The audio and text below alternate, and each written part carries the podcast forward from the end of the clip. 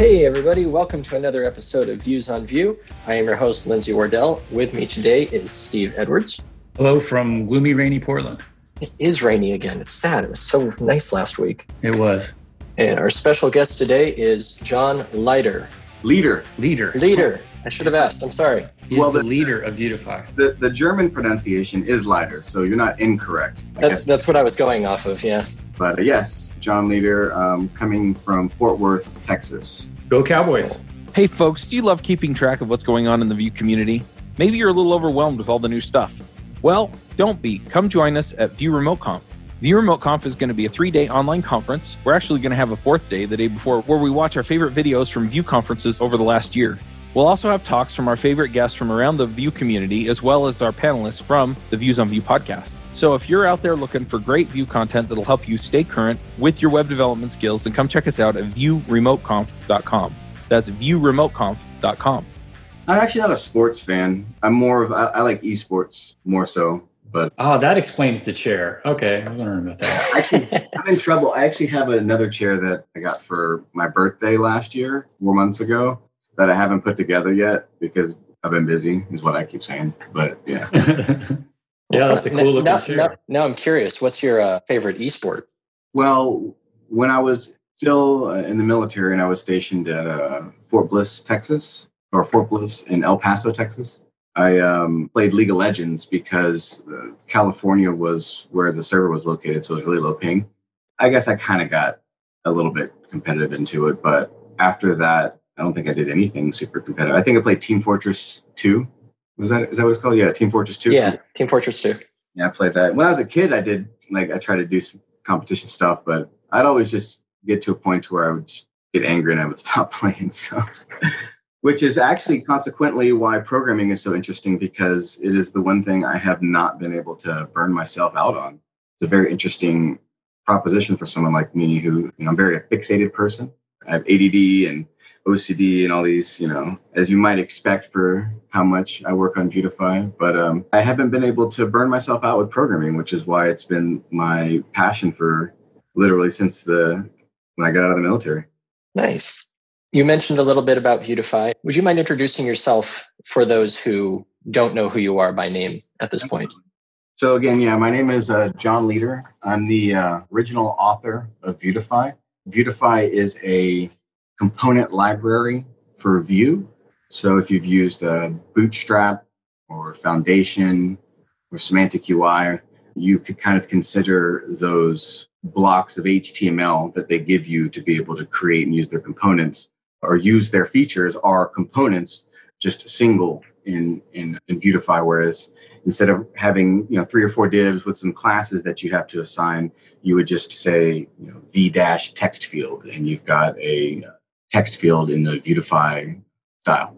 So the thing that it helps users actually do though is no design skills required is kind of what we always say when, whenever i started actually i'll get into that bit later but basically it's it gives you all the tools to if Vue which is a if you if they don't know what Vue is i'm sure you probably do listening to here but Vue angular react right? Vue is a, a javascript framework and Vuetify uses Vue as if it were essentially blueprints in the structure for a house.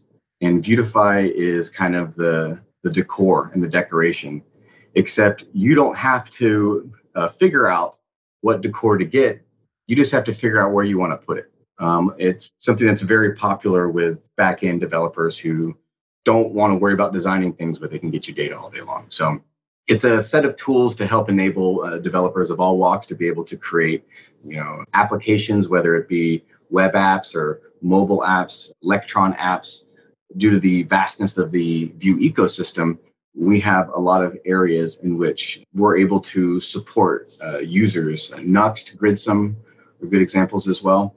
So it basically means that when you come into the Vue ecosystem, you have a product that is not only uh, really high quality, but it is a little bit different than your traditional UI frameworks in that I actually started this to quit my job. Whereas a lot of people start those projects for fun, but end up turning them into a way to get a job somewhere. And as far as I'm aware, with the exception of, I, I guess, companies maybe, we're the only or one of the only open source uh, frameworks in which the author is working full time.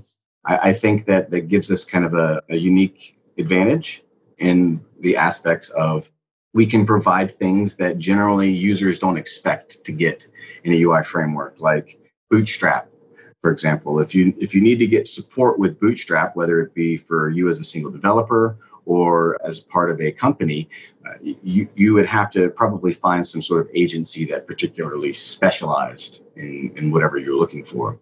Whereas in Vuetify, we have a very large aspect on community and a very uh, rich jobs uh, communication structure between Vue jobs and in our Discord server to kind of help developers be able to feel comfortable in, in, in the ecosystem that when they come into Vuetify, they know, okay, there's jobs based around it.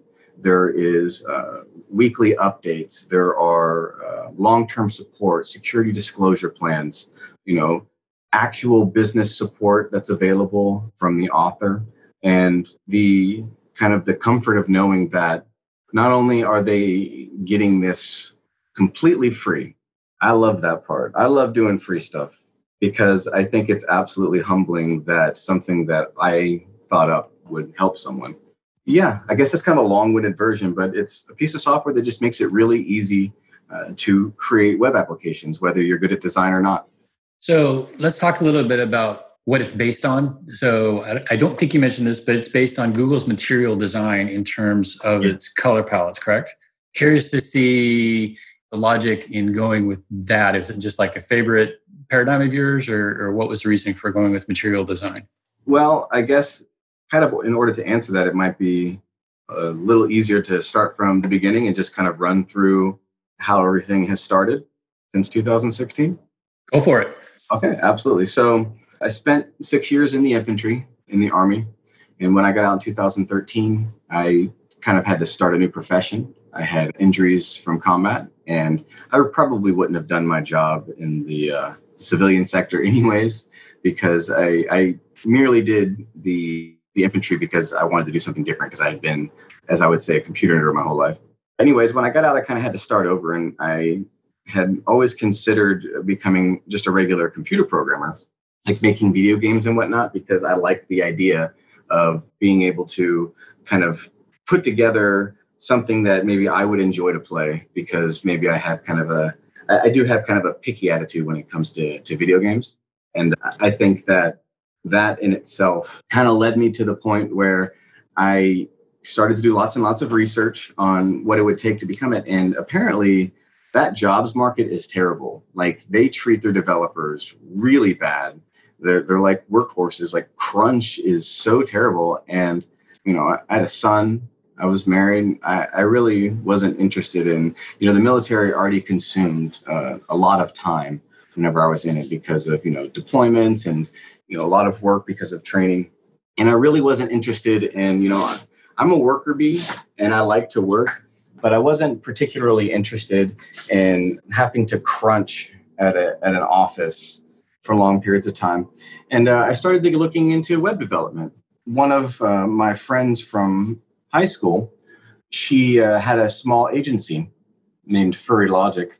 They just did regular web development and kind of asked, you know, hey, would there be a possibility if I could, you know, intern or um, do something to start the process of, you know, eventually working as a web developer? And at the time, this was late 2013, I started going to, to school for computer programming and business management. Uh, long story short, they obviously at some point we we ended up working out. I think I started on May 1st of 2014 and started working in PHP originally and started out as a backend developer. I up until recently had never had a design bone in my body. It just it it didn't click for me, you know. So the back end was where I kind of naturally gravitated to. And plus, while jQuery, you know, was great and served a purpose in in the timeline, man, I, I butchered it. it wasn't good at all. So I, I, definitely try to stay in the back end. Through time, I kind of uh, started trying to take our processes and and and figuring out ways that I could make them more efficient. It's kind of like the, the problem solving aspect is very exciting to me. And eventually I ended up moving on to a company in Orlando, Florida, named Fast Forward Academy that I worked at for, I think, a little over three years.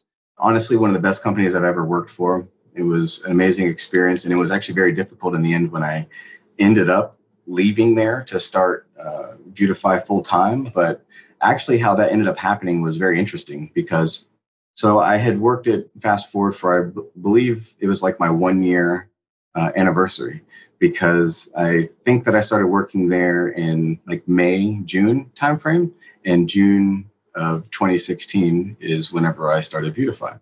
So it was right around my review time, or the review maybe was finished. And uh, afterwards, I was talking to the CEO, uh, Rain Hughes, and I asked him, you know, what are some ways that I could, you know, improve, ways that he felt that I could get better. And he told me, he said, said you're really good at using things that other people have made, but you're not really good at making your own things. So I was like, okay, that's fair enough. And um, I uh, kind of set out to shore that up because I, I had always, funnily enough, I had always wanted to make a PHP framework because fast forward is we also worked in PHP as well. It was generally the same stack that I worked at at, Furry Logic, but it was you know kind of a an opportunity for me to you know I, I love getting better. I, I think that one of my biggest strengths is that I don't think that I'm better than anyone else, and I take in all the feedback that I can get so that we can all just get better. But yeah, I started working on um, some projects with Vue. I guess I skipped the part where I said I started kind of messing around with Vue in early, I think it was like Alpha 0.13 so I, I forget when that was, but just happened to stumble into it because I came across Laravel. And Laravel, Taylor Otwell, uh, works with or uh, has an affiliate with Laracasts, which is Jeffrey Way. And they happen to have a video that came out that was specific for Vue. And it was kind of like, hey, they found this project. It was really cool. And uh, they kind of wanted to do a small video on it.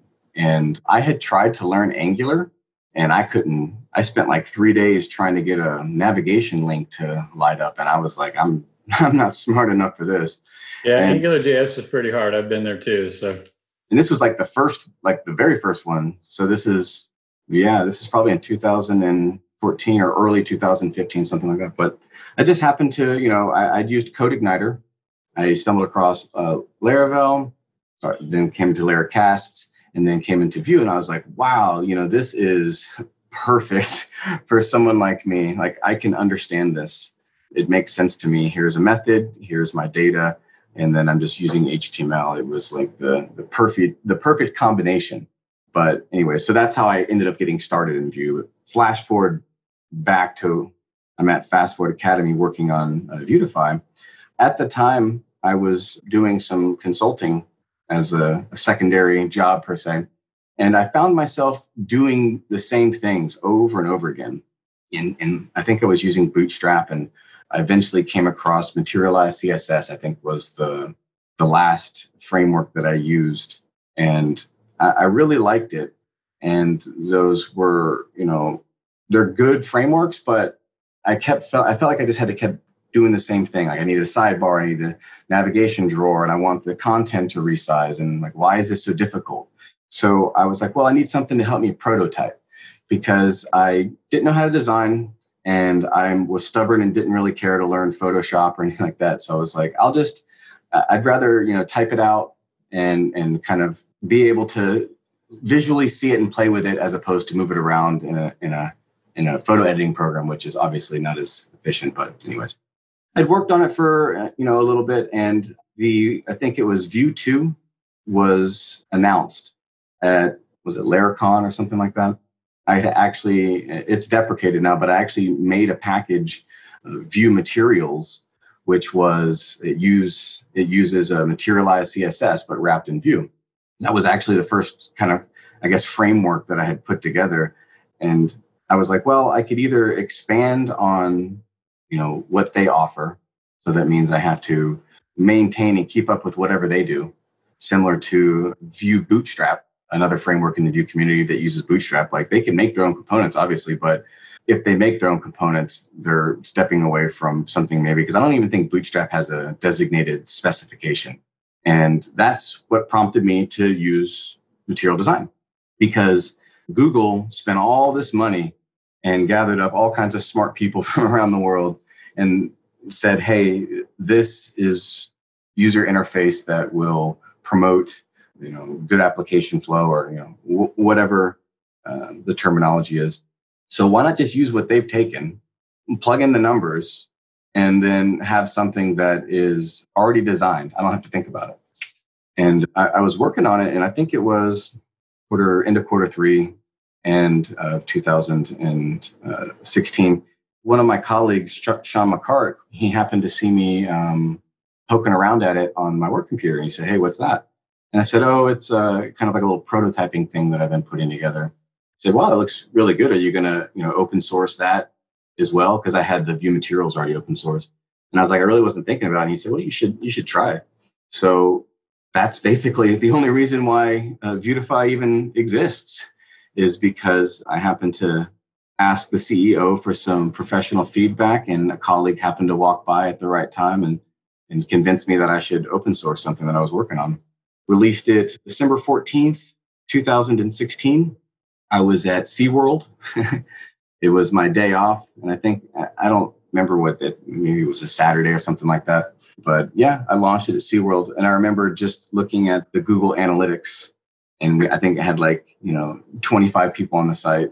and I was freaking out. It was pretty funny. And then the first day, I think it was over December 22nd, excuse me, December 14th to about December 19th, uh, had a really large spike of users. And then after Christmas, as it does every single year, anyways, but everything just kind of died down. But more exponentially so because, you know, Vuetify was brand new, just came out. There was already a material design framework that was available for Vue, and that is Vue Material, no S. But I again, I'm stubborn and I didn't really like the way that he did things. And I was just like, well, I just want to do it my way, which is uh, often the case for how I start projects. But obviously, I, I run it by the team and they tell me how wrong I am. Anyways, it, it died out.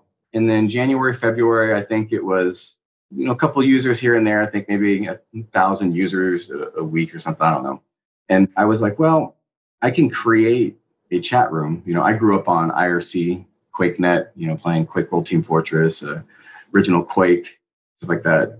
I, I was really accustomed to like kind of gamer chat rooms. And I was like, well, I found this service called uh, Gitter or whatever. I don't know. I really don't like the name, but it's a chat service that hooks up with GitHub and it allows, you know, you to communicate with people and makes it makes it easy for users that are at GitHub to be able to come and talk with you. And honestly, I was like, well, I can have all these people come in here and ask questions and you know report bugs. They're going to report the bugs that are wrong with the framework that I'm building, and I get to learn and get better because people are reporting the bugs, and I get to learn how to fix them. You know, and that's honestly what started the whole community and why I believe it's so yar- uh, large is because it was a uh, centric focus on helping people. One of the biggest hurdles for me as a developer was when I got to a point where it was, I kind of call it a black hole, where you can't find information on what you're trying to solve. The resources that you have available to you aren't working as as you would like them to. Maybe your your Google search just isn't getting it right, and you don't know what to do.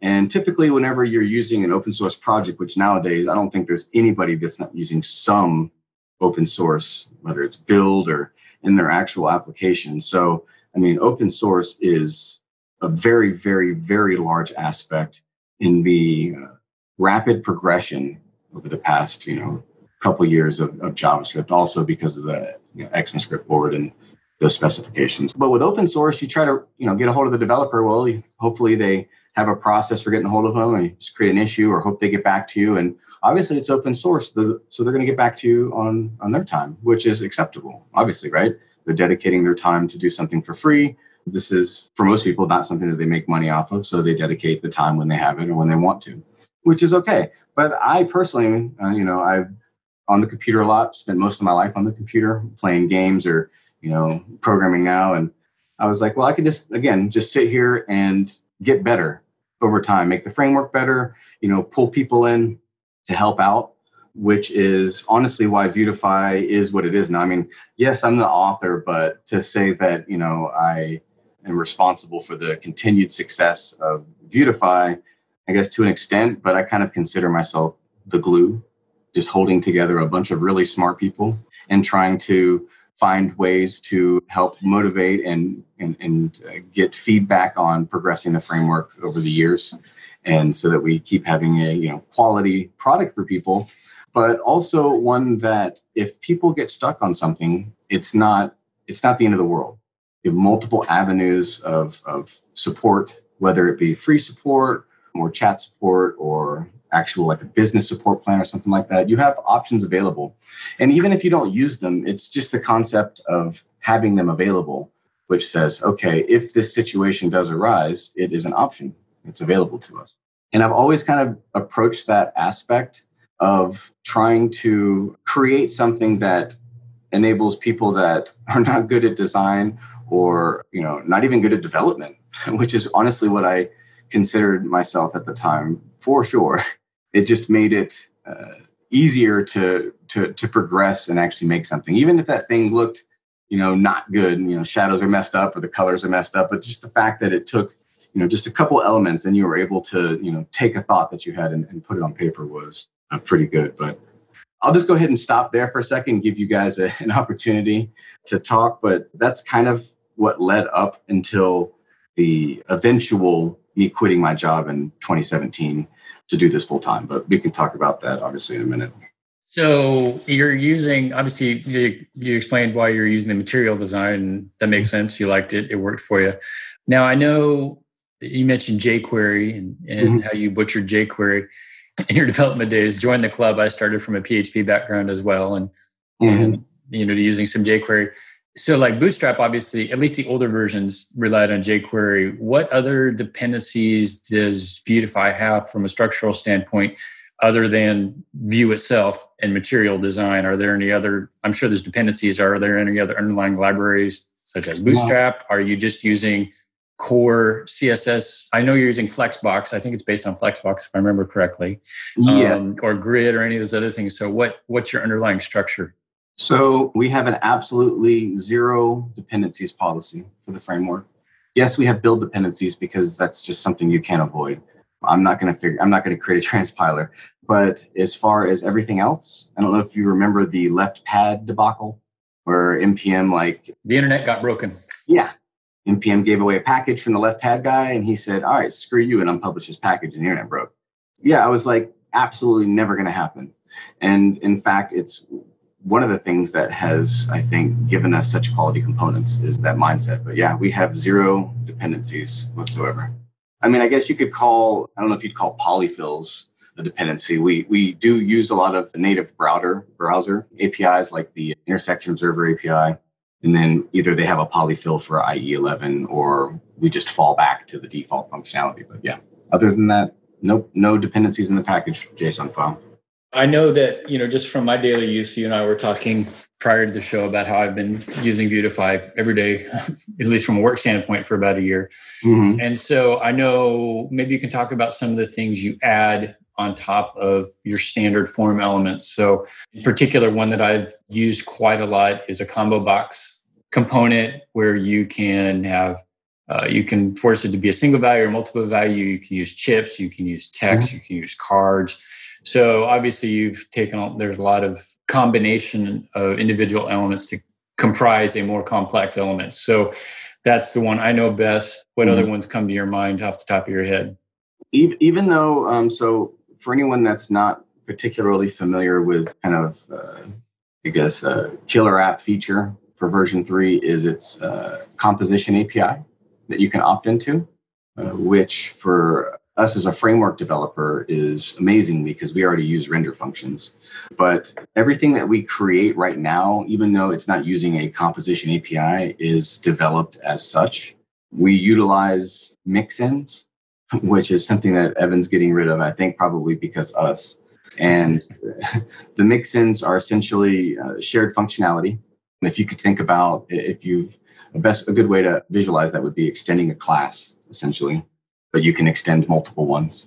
You can even see based on the naming terminology because uh, I really liked Taylor Otwell how he named his service providers. So like everything in the mixins is like it is a suffix with able, A B L E. So it's you know elevatable or menuable or iteratable or something like that. And everything that we build is comprised of those core elements. So in reality, you know, you described well, you've got this combo box that you know can do single, multiple chips. It's got all this kind of built-in functionality, and it's a lot. And and the reason why, because you know, if if if you go to vuetifyjs.com and just look at some of our components, like our API for each one is um, very, very, very expansive. In fact, it's so expansive that it's caused us to have to rethink how we're going to do those in version three because it's becoming too much. So, anyways, everything for Combo Box derives from a baseline V input component, right? So it was one that we had public for a while, but we took down because you know we really didn't like it and it wasn't it was causing more headache than we wanted to deal with. But the there's a baseline input file which is you know as you would expect if you have a regular input element in HTML, you know you can have various types. What we do as opposed to having a standard input and then you would say you know type equals whatever type, whether it's combo box or autocomplete, or, well, I guess with regular input, it'd be text or number or date or something like that. But instead of that, we actually just have regular components that extend off of base functionality.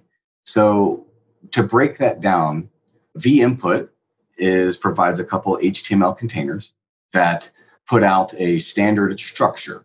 So all the inputs use this standardized structure so that they can have a you know prepended outer icon and a prepended inner icon, an appended inner icon, et cetera, so on and so forth. So we have the uh, ability to, to take all of these kind of boilerplate element generation and then use it for multiple components. And the, the biggest reason why was, well, from a testing perspective, we can test the input component.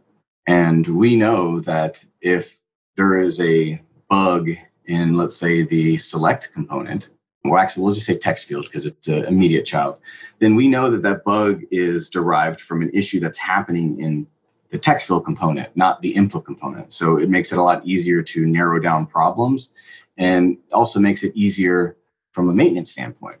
To combine with that, we use the, the mixins as uh, talked about. And again, so not only do we extend these components, and I'll dive into that just a little bit in a second. But then we also use this kind of shared functionality called mixins, where it's just little, if you could think of it, just little snippets of functionality. Like, for example, the elevation mixin provides classes for elevation and a couple default props. And that's it. And it also follows the same concept that I was discussing with the input in regards to it's kind of a, a baseline, very focused functionality. It has one job and it does it very, very well. And then you take vText field. field itself is extended from input and uh, it has all the features that are available to it from the default props to validation, but then it adds its its own uh, specific functionality in regards to well, instead of just having an input, it's got a, it's an input that's text, and then it has you know specific styling associated to it and additional functionality like it supports uh, a counter or it supports messages or something along those lines. And that's how everything is built. So it goes literally v input, v text field, v select, v autocomplete, v combo box, right? And they are all derived from this core baseline functionality. And then they expand upon that with each kind of tier up.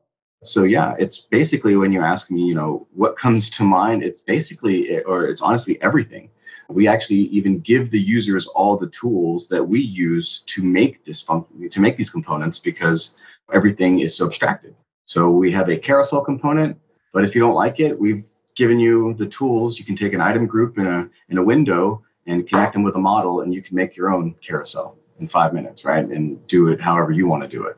And I think that's honestly what makes it so that you know everything's always extensible. Everything always stacks up. It just makes it easier to compartmentalize and scope functionality. Therefore, just making an overall better framework. Because you know, t- touching on the chips you were talking about, you know, we provide a baseline visual style or functionality that says you don't have to configure anything. Right? I think there's a certain wow factor to typing v dash calendar and getting an entirely dependency free customizable calendar google calendar right? I think that's a good wow factor. So whenever you know you're you're putting in uh, a regular select component and you just get to add a chips prop and it it works that's awesome right?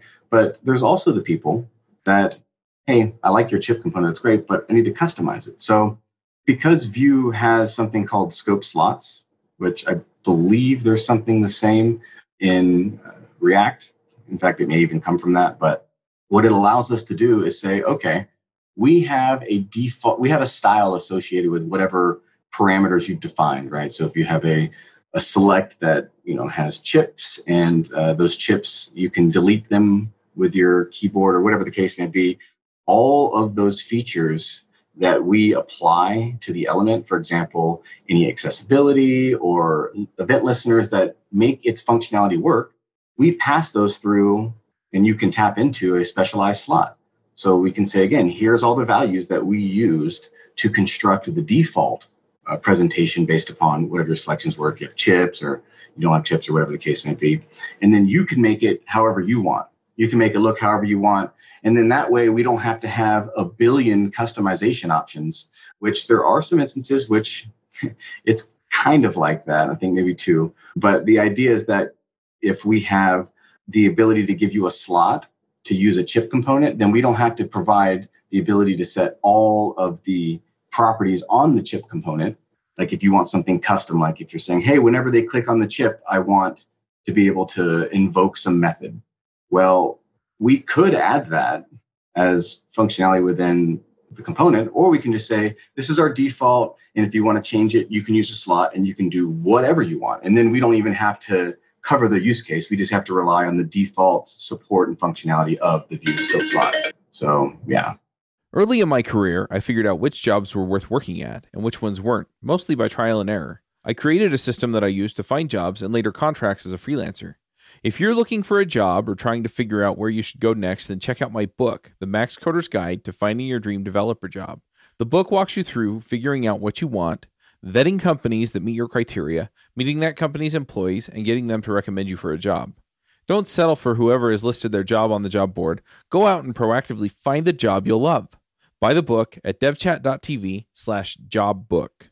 That's devchat.tv slash job book. So yeah, so basically a good programming structure to have, you know, a base that you can tweak and modify a whole bunch of things or or just the building blocks. Yeah, I use mixins quite a bit. And I always tend to think of a mixin as just shareable code. You know, you're doing the same thing in multiple places. Here's one place to put it, include it in your component, and you're off and running. So yeah, that makes sense. Lindsay, do you have any questions? I mean, honestly, John, you've been answering all of my questions with what you've been saying, in addition to Steve's questions. So I, will admit I am one of the users that came to Vuetify, looked at the size of the API for a single component, and panicked and walked away. Um, what is what is what is a recommended way for me to approach Vuetify? Because I see the calendar, and that calendar is awesome. I'm mm. I've seen the the skeleton loader that came up on an episode a couple weeks back. That thing is really cool. I'd love to get into Vuetify and start using it in my application, but it's a lot that I feel like I have to wrap my mind around before I can even start putting things into a screen. Is there a is there a, a road, a path that you would recommend for learning Vuetify as, as yes. a user gets into it? So one of the uh, unique opportunities that I get as a full-time open source developer, similar to someone as uh, Evan You or Taylor Otwell that travel to conferences to talk, I get to travel to conferences to talk if I get selected. But then also because I have a business, well, because it's an open source project, and obviously I still have a business, I can I usually work with event organizers for us to be able to, you know, get a booth at the location for less than the cost of a, you know, a traditional company because, you know, obviously we're open source and you know those booths are expensive you know like $7000 for a you know booth at some conferences. So it allows me to not only interact with a lot of developers but when combined with a, a talk generally I get to get quite a bit of feedback. And what I'm what reason I'm saying this is over the since November, I think uh, the beginning of November until the beginning of March, I had a three conference kind of circuit run. I did Canada or Toronto, excuse me, for VueConf Toronto, and we did Amsterdam and then Austin, uh, Texas, which is consequently my state, which was awesome. But between those three conferences, you know, not only did I get to meet up with a lot of team members that I've worked with online for so long, but I, I got to interact with, you know, hundreds and hundreds of Vuetify users. It's almost kind of overwhelming because I spend most of my time in a, in a 10 by 10 room. But one of the biggest pieces of feedback that we received was a beginner's guide. And this is something that Vuetify has always kind of lacked. And it's something that we heard quite commonly and that we started to put together whenever we uh, we're in Austin, which is you know our final conference run. Well, in this time, my fiance Heather, she uh, was really inspired by a lot of the women groups that existed not only in the Vue ecosystem but in the regular, you know, just coding industry in general, like women who code and whatnot, and, and then obviously Vue Vixens for Vue.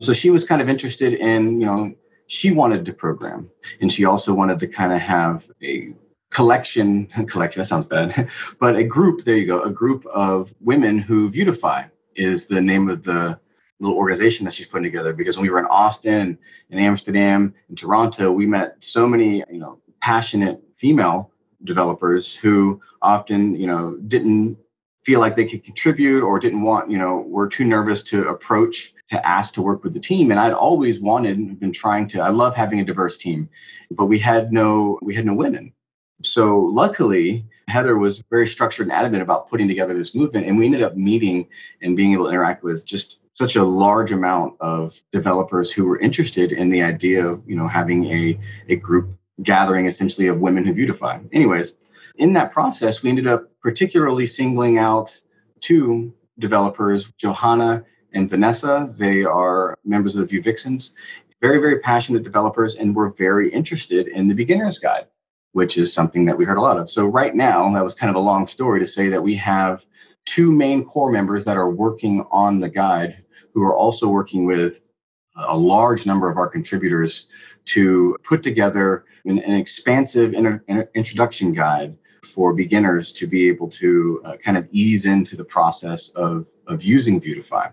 So that was the first thing that's coming up to to help with you. But the second thing that's coming up, and this can kind of touch on really quick on the version two to version three process is that in, in version three, one of the things that we have been discussing as a team is the reduction of total props by consolidating like functionality. And what I mean by that is Vuetify up until now has been a completely or almost completely Boolean based property for components. And what I mean by that is any functionality that we would enable as a true or false, like disabled this or you know, you know read only uh, for a, a text field or something like that, is activated with a Boolean true property. So just like you would put an attribute on a regular element. Well, as the framework has grown and the API is large, we have, for example, one of our mixins is called measurable.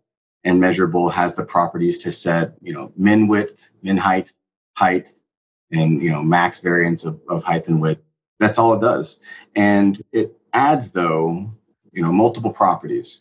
And in in the case of some functionality like that, it's really hard to kind of reduce it because they all have their own features and functionality. But if you take a component we call uh, or mixin called sizable, which instead of having properties that are, are text based, it has only Boolean properties for extra small, small, uh, large, extra large. And that's essentially four properties that the user has to, to think about. Now, once you know them, it's great. But if you don't, it can be kind of daunting. So what we're doing is, and this is actually something we were discussing this morning, was talking about the sizable component. I actually have, I'll post you all a link. I don't know if you have any links that, that correspond with podcasts, but this is the pull request for one of our version three features, size, which is from the sizable mixin. And you can see down in, in the comments, one of the things we've been doing for version three is defining our coding guidelines. My thought was if we can define everything, what it looks like in the framework to build it, then it's going to be a lot easier to get contributors. And one of these guidelines that we recently updated were exclusive properties. And essentially, it's an uh, enumeration or a, in a sense, a radio selection in the future. So as opposed to having, you know, extra small, small, large, there would be a property, for example, in this instance is called density. And density would have, you know, three variants, normal, compact, and comfortable, right? And it would then transfer you know in, in this case in the examples what i was saying as far as density but in the case of the size component you know maybe it would be you know extra small large extra large. But the concept is is now those four extra properties get consolidated into one and it becomes a little bit more manageable. Those two things combined with the beginner's guide which we just did a complete documentation overhaul and moved creation of pages from json structures to uh, pug that we compile down. And it's very, very easy now to create pages because you're able to visually see markup and then we just parse it all and output it in the way that we want. And so that's going to help more people that are even uh, beginner levels to be able to contribute to the guide because that's really whose opinion I'm most interested in. So actually, if you want to get with me afterwards, I might I'm very interested to to kind of hear some more of your your thoughts on that. But with adding the guide and reducing prop uh, complexity, I think that it's going to shore up majority of, of, of kind of like the oh my goodness issues. Now something like calendar, that's challenging, right? So what we end up doing usually is we always try to find real world scenarios because that's usually the best. I love having real world uh, real world scenario examples, which I think is one of one of our big uh, pros on the documentation. But also, there may be use cases that we're not aware of yet, right? So we often rely with a user saying, "Hey, I've got the calendar, but this particular functionality isn't working, and I can't figure out how to make it work." Well, maybe we can just make a better example or update an existing one or uh, maybe add an alert or maybe some information regarding that on the page. And incrementally you know which is what we're working on right now we can kind of shore up some of the uh, more complex components because you know calendar is going to have tons of props. We'll never be able to get rid of it. But we can probably do a better way of consolidating props into some some categories and then also improving the quality of our examples and documentation which you know i'm I'm a firm believer of there's always room for improvement. So, I mean, I absolutely love working on the docs. Awesome, thank you. And yes, I would I would love to talk afterwards. Anything I can do to help out with that, I'd love to. Yeah. So continuing along what you were just talking about, we were talking that Vue 2 has been stable version for a while and you're working on 3. Mm-hmm. So where are things at in the, the version 3 release process and what are some of the major highlights other than what you've already talked about that we'll see in Vuetify version 3? So this is the awesome part, and I'll still touch on it, but one of the really amazing parts about the notion.vuetifyjs.com is uh, you can actually go in and look at our development epic. And what I did was I broke up all the tasks, at least as I saw them, for the components and the mixins, and kind of created a critical path of development in three phases where people can it's easy for people to pick tasks they want to work on the, they know what those tasks depend on and it just gives us a very structured path forward. With that being said due to kind of everything going on obviously a lot of people have had to drastically alter their situations based upon circumstances. And even in general i never ever expect the developers that contribute to de- contribute. It's never like if you can don't contribute once a month you know you're gone nothing like that. And even in general, people's attention waxes and wanes over the you know over the course of the year. And right now is also just generally a particularly busy time of the year because of tax season and things like that. We generally uh, don't have as much contribution. So with all of that, you know, combining together, uh, we haven't made very much progress on that front as far as reviews. We have a lot of PRs that are waiting to go, and it's going to essentially just be getting down to like a day or two where we can grind through a couple of the remaining features and functionality because the whole core of the framework is based off of those mixins, which are now going to be called effects. And I won't techni- I won't go into the the technical aspect of them because it, I, I think it's hard to explain code. But in a nutshell, as opposed to passing in a mixin in which its uh, functionality is obfuscated, can't believe I said that word right.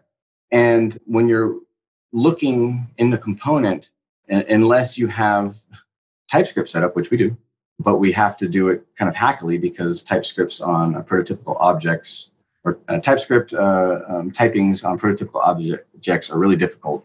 There are some limitations that we face because of it.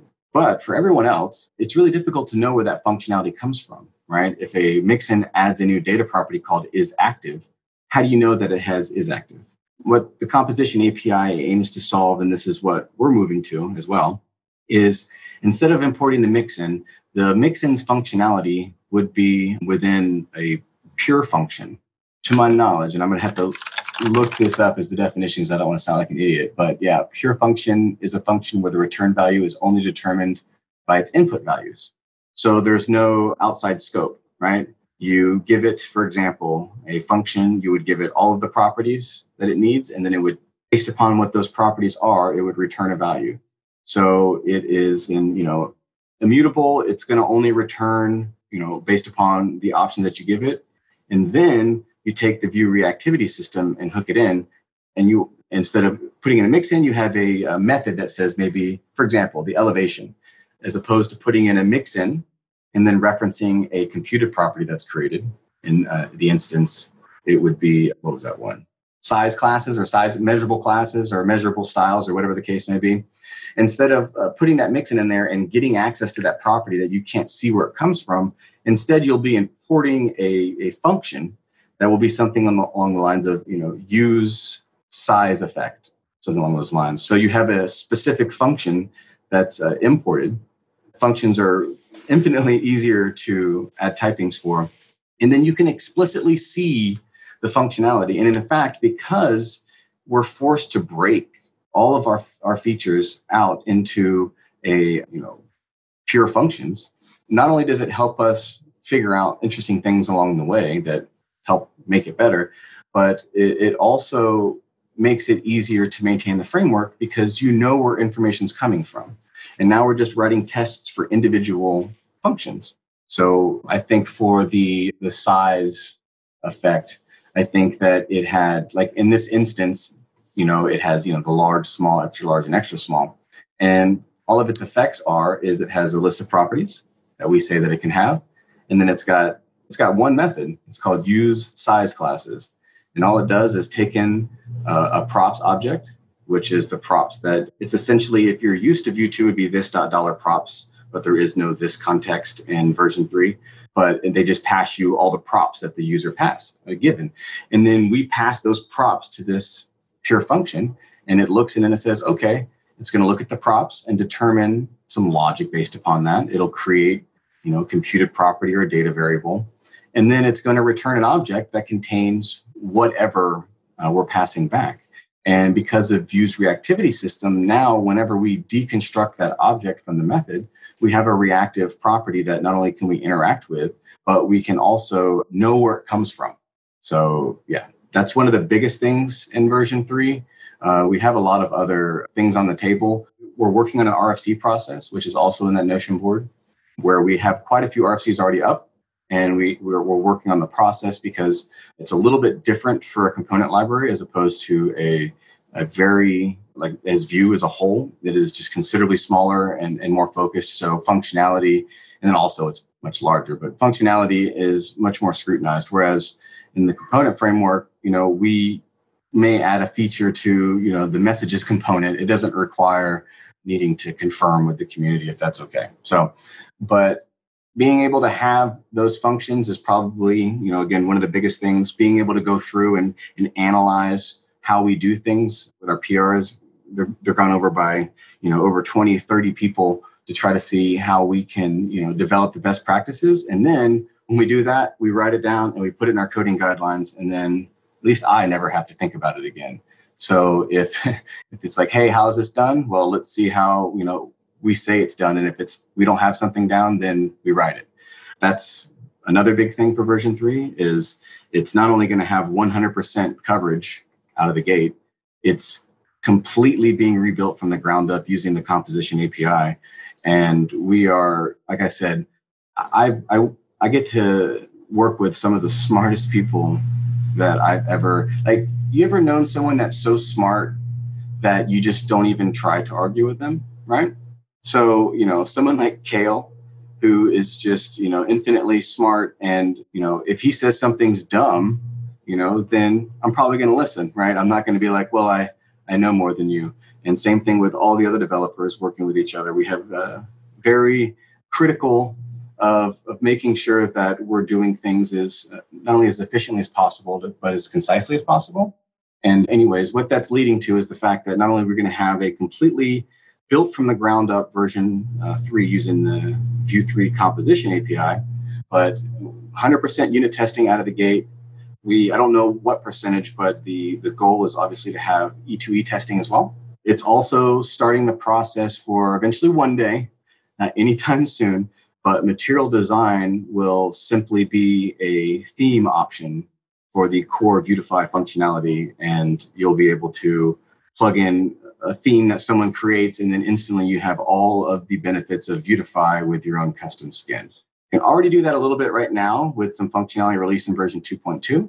Uh, but version three is kind of setting up the like the final stages of pulling out uh, the material design style so that the last great complaint, one of the last big complaints of Vuetify can be solved in that it's not just material.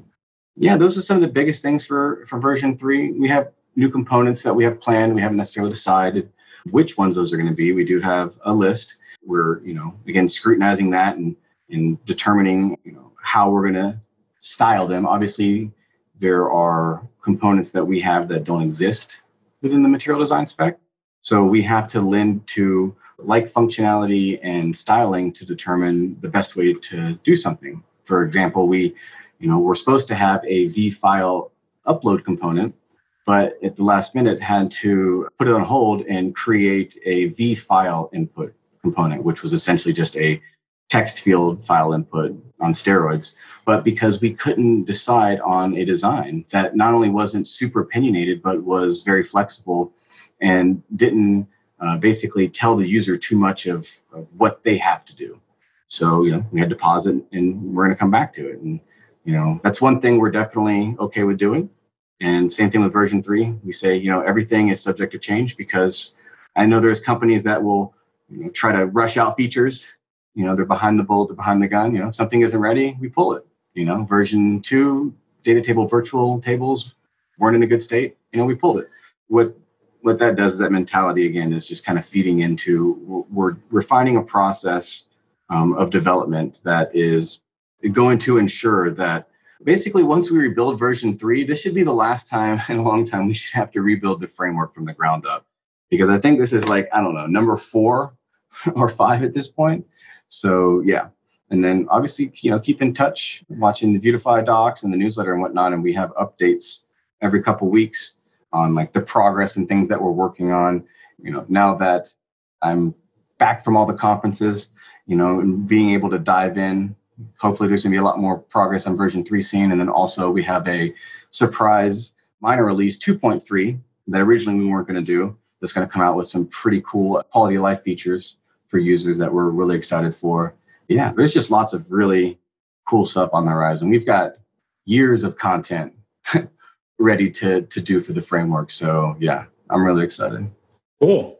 So we're hitting up against time limits here, but real quick, you've mentioned a couple times that you know this is what you work on full time, and being open source, obviously, there's that's always an interesting mix. So I'm curious if you could just talk real briefly about your business model, the different ways that you bring in income, and how it's distributed, and, and so on, or as much as you want, want to talk about. No, sure. And, uh, yeah, I'll try to make it as, as brief as possible. I know I can run on. So the answer is a couple different ways. We have advertising revenue, obviously, because we have lots of uh, views on the site. We have sponsorships on GitHub sponsors and Patreon, uh, which they're essentially the same. They're just different platforms as far as the features that we offer the same. Uh, but it allows individuals up to you know companies or whoever, honestly, to sponsor the project and also receive you know some perks and benefits for supporting the project beyond just supporting OSS. So that's one avenue. We have the Vuetify store, which is you know uh, besides the themes which I, I love building. All of the all of the shirts and the gear and stuff like that are things that I've wanted. So whenever uh, we bought them from the manufacturer, I'd, we get an extra one. And be like, ah, we'll just put it on the store, and if somebody wants to buy the backpack that you know you liked, then hey, we sold a backpack. So we have the store, and then I do uh, consulting.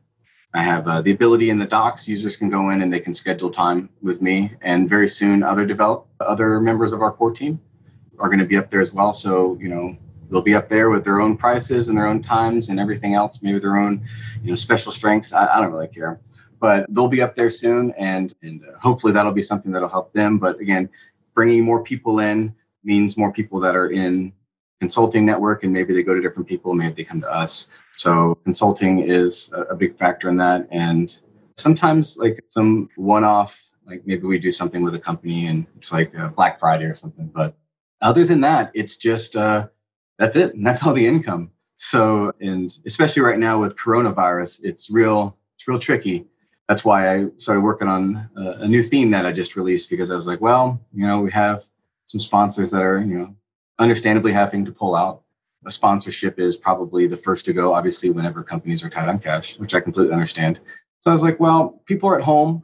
You know, I love building themes. I learned a lot of new stuff. In fact, a lot of the new features that come into Vuetify or quality life changes come from me building a theme or an app and getting pissed off at something that I don't like, and then I'll write it down and go fix it. So it's actually really beneficial for the users, but also it's something that you know I personally think is you know a really good quality. I care a lot about quality, and it allows me to you know not only continue to hone my craft and my own framework, but also to offer something of value to hopefully you know pick up for the the otherwise trying times, but yeah, that's you know I'm I'm always trying to figure out new ways to not only crack open source but to be able to provide value to people. And then obviously, if that value is enough, then monetary income for it. So awesome, awesome. Well, thanks. Mm-hmm. Yeah, thank you so much, John, for joining us today. Well, thank you very much for having me. That was a a lot of me talking. It's okay. It was a lot of great information. Really happy you could join us. Is there any way that you would like people to reach out to you if they want to learn more directly talking to you? Do you have a social media presence? I do. So if they want to interact directly with me, I have a Twitter at zero skills, but probably going to be hard to spell Z E R O S K I L L Z. Probably the easiest way to get a hold of me, other than that, would be through Discord, which is our community. And that's just at uh, community.vuetifyjs.com. It'll uh, redirect you to an a Discord invite for our server, and then uh, you'll see me on the on the user list. It's like a regular chat room, but at the top, you know, feel free to message me at any point in time. You can talk to me in the chat. You can email me at john at vuetifyjs.com.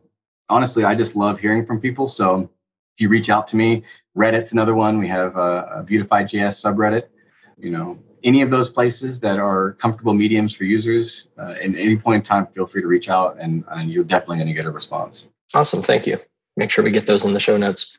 Are you freelancing or moonlighting? Or maybe you've thought about going out on your own? Every week, we have a group of developers at various stages of the freelancing journey on the Freelancer Show to talk about becoming better at freelancing. We also bring in experts to talk about marketing, SEO, and delivering high quality to clients. So if you're interested in going freelance or you are freelance, check it out at freelancershow.com.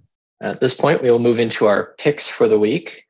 For those who are new listening, we all pick something that we are we like. Doesn't have to be related to programming or computers in any way. It's just something that we're interested in. We like to share it with you.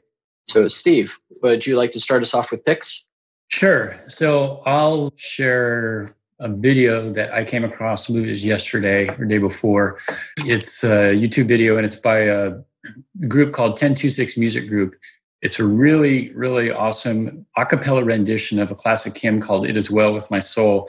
And the cool thing about it is that it was done with everybody separately over their cell phones. So uh-huh. they're recorded everything separately. And then obviously there was a ton of editing and synchronization work that went into putting it together.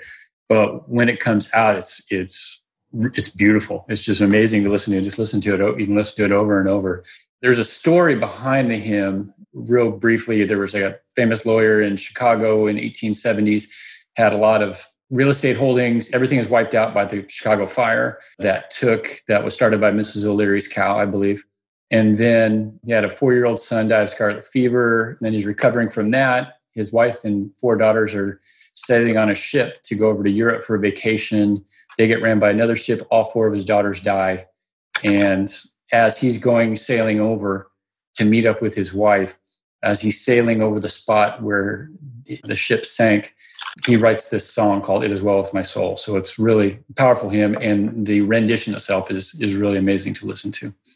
Thank you, John. Do you have a pick you would like to share with us? Sure. Funnily enough, since I started out not designing, I've over time moved in to designing very recently and worked in Photoshop, worked in Illustrator, but then came across Figma. This is my my new favorite toy right now. Very easy to work with, and you know UI that whenever you do something, it just works is usually the best UI. It's been really fun to work with. And other than that, maybe uh, another one would be real quick is a Vuex ORM, which is a plugin for a Vuex plugin that for Vue that allows you to write Vuex models in the traditional, like you're working with an ORM. So those are the two. Yeah. I've seen that. I have an article open in a tab on my phone that I've been meaning to read about that privilege of meeting the author in uh, Amsterdam. His name is Kai. And I also had the privilege of meeting Dave, who is an author of one of the other popular Vuex plugins, which is Vuex Pathify, which is also a really good library. But yeah, really great people. Cool. Thank you. So I have two picks today. One is a follow up, I think from last, I don't remember if it was last week or the week before. I had picked monoprice.com as my pick because they had really good quality cables and I had found a standing desk that I was able to order for myself. At the time, I had said it's supposed to arrive in a week or two. It came in two days, even with everything going on with coronavirus in the world. So we've got that set up. I've been using it for a week at this point. It is a wonderful standing desk. I highly recommend it if you need something. It's small, so it doesn't take up a ton of space. It's uh, sitting in between my living room and my kitchen. So I'm going to link that in the show notes. My other pick is an article I found. I've been following the CEO of Basecamp who's been complaining about Zoom recently, among other things. yeah. And and he linked an article that I don't know if he wrote it or someone at his team wrote it, but the Basecamp Guide to Internal Communication. And it's a list of rules that they try to follow inside of Basecamp. And if anyone has any interest in learning about remote work, Basecamp has literally written a book about it which is excellent. I listened to an audio version. So the Basecamp Guide to Internal Communication is my second pick today. All right. So hope you all enjoyed the show today. John, once again, thank you for joining us. Thank you very much for having me. I really had a lot of fun. Me too. If you would like to learn more about Views on Vue, you can find us at viewsonvue.com or devchat.tv. Uh, we're also on Twitter at Views on Vue. You can find me at Yagabush. That will be in the show notes. And you can find Steve at Wonder95. Thank you for joining us. Hope you have a good week. You too. Thank you. Adios. Bandwidth for this segment is provided by CacheFly, the world's fastest CDN. Deliver your content fast with CacheFly. Visit C A C H E F L Y dot com to learn more.